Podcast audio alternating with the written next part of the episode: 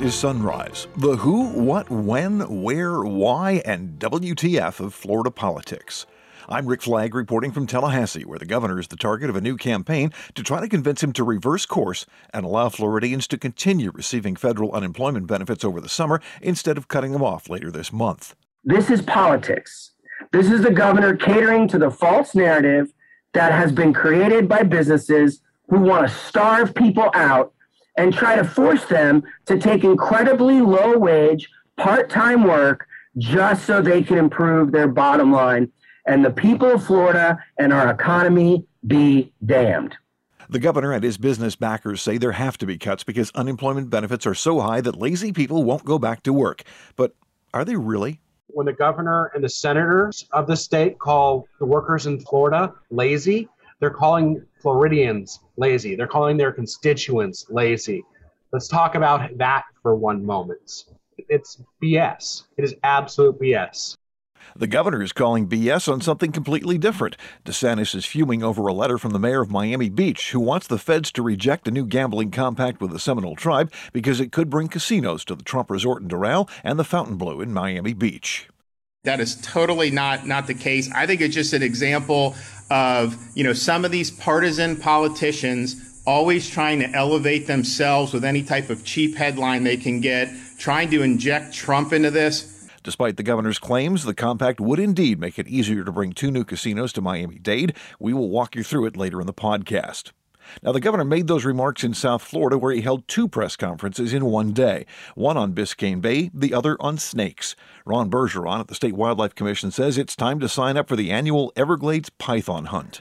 The python is an invasive snake, 200 pounds, 20 feet long, that's destroying the natural food chain. And without a natural food chain, you cannot have a healthy environment. The Python Challenge begins July 9th and lasts for 10 days. Miami City Commissioner Ken Russell says he'll be running for the U.S. Senate in hopes of ousting Marco Rubio. We need to reform the filibuster so Marco Rubio and his boss Mitch McConnell can't block progress on the issues Floridians care about. We need to stop the senseless gun violence in our communities, pass the John Lewis Voting Rights Act to ensure every American can vote, end the corporate giveaways, and give tax relief to the middle class, health care, immigration reform, police reform. We'll also have your calendar of political events and the stories of a Florida woman whose daughter got hold of a marijuana gummy and a Florida man who's lucky to be alive after a gator attack. And now the top stories on Sunrise for Friday, June 4th. This is National Hug Your Cat Day, National Cheese Day, National Cognac Day, and National Donut Day. Mmm, donuts. On this date in 1070, a new type of cheese was created in a French cave near the town of Roquefort. Anyone care to guess what they named it? In 1912, Massachusetts passed the first minimum wage law in the U.S., but it had little effect. It did not actually set a minimum wage and only established a panel to study complaints about low wages. In 1919, U.S. Marines invaded Costa Rica. In 1940, the British completed the Miracle of Dunkirk, evacuating 338,000 Allied troops from France using a flotilla of more than 800 vessels, including Royal Navy destroyers, merchant marine boats, fishing boats, pleasure craft, even lifeboats. In 1942, the Battle of Midway began. Thanks to U.S. Navy codebreakers, the outnumbered Americans sank four Japanese carriers. The four day battle was the turning point in the War of the Pacific. And on this date in 2005, Panamanian jockey Eddie Castro set a North American record with nine wins on the 13 race card at Calder Racecourse in Miami. The Florida Department of Health reported 1,878 new cases of COVID Thursday and 52 additional fatalities. Our death toll has reached 37,717. Total number of cases 2,330,000. 10,400,000 Floridians have now been vaccinated. 2 million of those are still waiting for their second shot. The governor lashes out at the mayor of Miami Beach for opposing the new gambling compact with the Seminole tribe. Mayor Dan Gelber sent a nine page letter to the U.S. Interior Secretary saying it's a corrupt deal to expand gambling that violates state and federal law.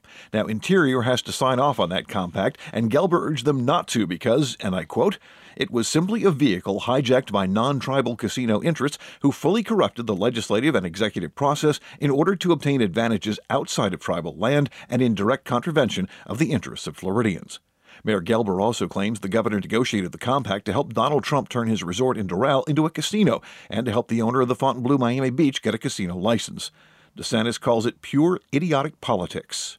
What what basis is that? Is there any basis to say that? Is there anything in the compact that you can point to to say it was hijacked? In fact, they're not getting anything out of this. This has nothing to do with that. That is just pure idiotic politics. But why do you say that? Because the compact does say that the tribe would not object to a casino. And then what did the legislature do in terms of the bills that they passed? Did they prevent, did they allow or authorize any type of, of movement of any type of thing. No, in fact, they pretty much restricted it. So there's not going to be any type of transfer within Miami Dade County. There was no, the legislature flatly rejected that. And so the compact, when you're doing a compact, what you have to do is, and this is what they didn't do in the one from, from 10, 12 years ago. There are all these landmines. So then they end up having this issue with the pari-mutuels and the designated player games. And the tribe just stopped paying. And you know what the tribe did was smart. They're they're very shrewd.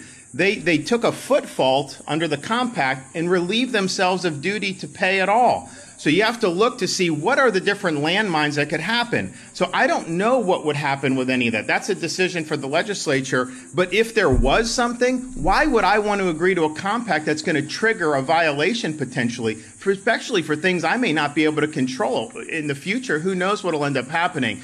So it is ridiculous. Uh, if you look at what the legislature did, that is totally not not the case. I think it's just an example of you know some of these partisan politicians always trying to elevate themselves with any type of cheap headline they can get, trying to inject Trump into this. Can you guys, I mean, like, they just can't help themselves with some of this stuff. It's idiotic. The idea that this should be rejected by Biden's administration is nonsense. And in fact, the tribe has been working with Interior throughout this whole time. There was never anything about this deal. There were any red flags on. So I would just tell people, you know, consider the source on some of this stuff uh, don't be uh, misled uh, by any of these self interested politicians just looking to improve their profile.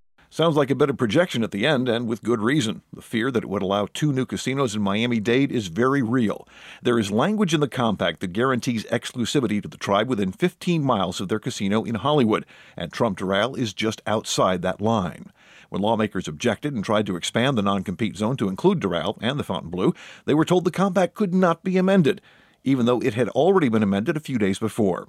It is true the compact does not specifically speak to the transfer of casino licenses, but the legislature can do that on its own, and the new compact means the Seminoles would not be able to object or withhold money from the state because of the new competition. The Interior Department has until July 9th to accept or reject the compact. If they do nothing, it will be approved by default. Labor groups in Florida launch a last ditch campaign to try to convince the governor to reverse his decision to cut off federal unemployment benefits later this month. State benefits are capped at $275 per week, but the feds have been providing another $300 a week in jobless benefits. And the governor claims that is too much, that people who should be working are living it up on the public dole. Dr. Rich Templin at the Florida AFL CIO says that is a bogus narrative based on a lie. First, we have to ask why the governor has made this decision. Now, the stated reason, one that started with a coordinated campaign by business groups, largest, largely representing the hospitality and service industries, who happen to pay the lowest wages in the state, that there is a so called hiring crisis driven by overly generous unemployment benefits. The narrative has been set that unemployed workers are receiving $575 per week to stay home and that these employers can't compete with that generous amount. Now, this is completely false, and using third grade math, we can illustrate why that is the case. First, remember, and this is something that the Florida AFL CIO and others have been talking about for a year. Our recipiency rate, that's the number that reflects the number of workers deemed eligible to access the unemployment insurance system, has hovered between 10 and 15% for the past year and beyond, one of the lowest in the nation. That means that over 80% of our unemployed have never gotten a dime. They weren't getting state benefits last year. They're not getting state benefits now. So almost no one is getting $575 per week. Of those who have gained access, the $275 that keeps getting cited in this narrative, that is the maximum weekly benefit amount in state benefits. Many workers don't qualify for that amount and have received far less. So, of those who have received anything, and those benefits have expired, they are getting nothing. So, what we are talking about is just $300 per week in federal benefits. That's an hourly wage using a 40 hour work week of $7.50 per hour, far less than the minimum wage. So, we're being told that workers are not seeking employment because they want to sit at home eating bonbons for less than the minimum wage. This is a completely false, mean spirited narrative, not based in reality, and certainly not based on any sound policy consideration. These are not state funds. Nothing is charged to employers. Why on earth would any governor do this? Take $804 million in economic stimulus out of a struggling economy. This is politics. This is the governor catering to the false narrative that has been created by businesses who want to starve people out and try to force them to take incredibly low wage, part time work just so they can improve their bottom line. And the people of Florida and our economy be damned. Karen Woodall at the Florida Center for Fiscal and Economic Policy says Floridians are still suffering from the economic downturn. They've exhausted their state unemployment benefits, and that federal money is their only lifeline. Almost half of low wage workers have suffered job losses or pay cuts due to lost hours. These are our essential workers, folks. Families have been forced to borrow, get payday loans, max out credit cards. All of those things have an extra cost to an already struggling family budget. The majority of unemployed workers in Florida do not qualify for even the meager benefits, so many of them have relied solely on federal benefits. These are self employed workers, gig workers, low wage seasonal workers who can't count their most recent quarter of work, so they can't show that they've made enough money to qualify, even when they have. And that's because Florida is one of eight states that hasn't adopted an alternative base period. The Center on Budget and Policy Priorities nationally developed something called the COVID Hardship Watch. In Florida, their report shows that adults reporting not having enough to eat in the household stood at 1.4 million people. That's 10%. Adults with children reporting not having enough to eat was 546,000 or 11% of households with children. In Florida, over 1 million people are not caught up on their rent. And you've read about everyone facing evictions as those moratoriums are being lifted. And yet, the governor wants to pull out of the federal program providing $300 a week in benefit for those who are still still unemployed and he's moving that up to June 26th instead of September 6th. Does losing 11 weeks of $300, which would be $3,300, really make that big of a difference for those who have not yet found a job? Ask the 1.4 million people who didn't have enough to eat, or the 1 million who are behind in rent. Every penny helps people have depleted their savings if they even had any. They've maxed out their credit cards. They are struggling to make it. It's not rocket science. We shouldn't be pulling out of this program. And State Representative Anna Eskamani of Orlando says the whole idea being pushed by DeSantis, the jobs can't be filled because people are lazy, is an insult to Florida workers the math doesn't add up when it comes to a reliance on the unemployed workforce to even fill in these jobs. It is a political talking point really designed for the corporate interests to never increase unemployment benefits and to feed into their narrative that unemployed Floridians are lazy. When in reality, we have folks who are actively looking for jobs, but they're looking for jobs that are in their field. I, mean, I have one Republican constituent She's in the pharmaceutical business. She was making a six figure salary before this pandemic, and she's actively looking for work in her field. Asking her to take a service job does not make sense. I also think that this post 2020 economy is not the same economy of last year. Yes, the service industry took a hit, but Amazon did not, grocery stores did not. So you did see a wave of career changes and folks who went to these different fields making more money. It is a buyer's market. You know, workers are the ones who are in demand, so they get to decide where they want to go. If you're not offering something as basic as benefits or a decent wage to pay for healthcare, um, then folks are going to continue looking for work that is suitable to them. And the federal law allows that. I mean, President Biden has made it clear that you, you you are accepting suitable work and there is a definition of what is not suitable work and it can include something that is not in your field or concerns about pay so again we're operating within the legal requirements of unemployment and to continue to demonize workers who are trying to get back out there but looking for the right fit it is wrong it is cruel it is political and we're here to call it out Dr. Templin at the AFL CIO says if the service industry really is having trouble hiring, they should consider a new approach, like paying a living wage with actual benefits, instead of trying to run their businesses with part timers making minimum wage and no benefits. The governor travels to South Florida to plug the Wildlife Commission's annual python hunt. Wildlife Commissioner Ron Bergeron says they don't belong in the Everglades, and the state is doing everything it can to get rid of them. The python is an invasive snake, 200 pounds, 20 feet long that's destroying the natural food chain. And without a natural food chain, you cannot have a healthy environment. We have put the pressure on the python and we will continue. I want to thank the hikers, the bikers, the wildlife photographers, the hunters, the fishermen, the conservationists, the environmentalists, all of the stakeholders that enjoy this resource.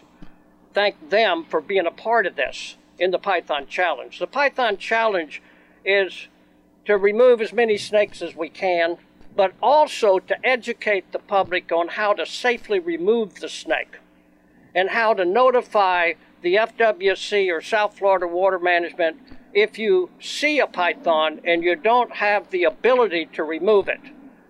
So, all year long after the Python Challenge, everyone that enjoys this natural resource can be looking for these pythons year round. So, I think at the end of the day, if we can save the environment, we can save the quality of life for future generations in Florida, and long live the Everglades. And Governor DeSantis is extending a personal invitation to anyone who's ever wanted to hunt down a giant constrictor. You can even win prizes.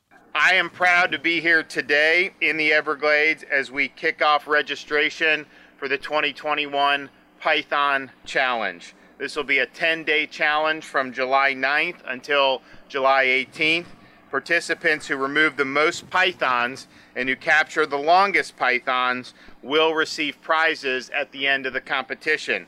Now, as part of my focus on restoring the Everglades, I've charged FWC with dedicating more resources and taking innovative approaches to removing invasive Burmese pythons, which can grow to 20 feet in length, weigh up to 200 pounds, and cause major damage to the ecosystem. I mean, they, these these things will eat everything, and we spend all this money and we want to do all this stuff to restore, but yet if they're just uh, running roughshod over all the other species, um, you know, th- that's not what we want. So we've done almost 5,500 pythons uh, removed from the Everglades uh, since I became governor. Total FWC has removed about 13,000 pythons since the year 2000. Uh, we love the Python Challenge. I know there's a lot of people. There's people from all over the world that want to come do the Python Challenge. Uh, so we want to continue to do that. But we also want uh, to identify new ways to be able to remove pythons. And so, for example, uh, FWC is training a Python detector dog team. They're also working with the University of Central Florida to create infrared vehicle cameras to help us detect pythons you look, it's very hard to find these. I mean, people will look all day. Um, it's not easy. So if we can harness technology to help us identify them more quickly and easily, uh, you're going to see even more pythons be able to remo- be removed. So I look forward to a successful challenge. If you're interested in joining the annual Snake Roundup, just go to flpythonchallenge.org. There's a $2,500 prize for the team that collects the most pythons and a $1,500 prize for the largest python. There are also separate divisions for professional and novice snake hunters. Miami City Commissioner Ken Russell is running for the U.S. Senate next year, hoping to replace Republican Marco Rubio. He began the campaign by posting this video on YouTube. I'm Ken Russell, and I'm running for U.S. Senate. The career politicians have it all backwards. Too many of those we'd hoped would lead and just talk. They don't actually do anything or build anything.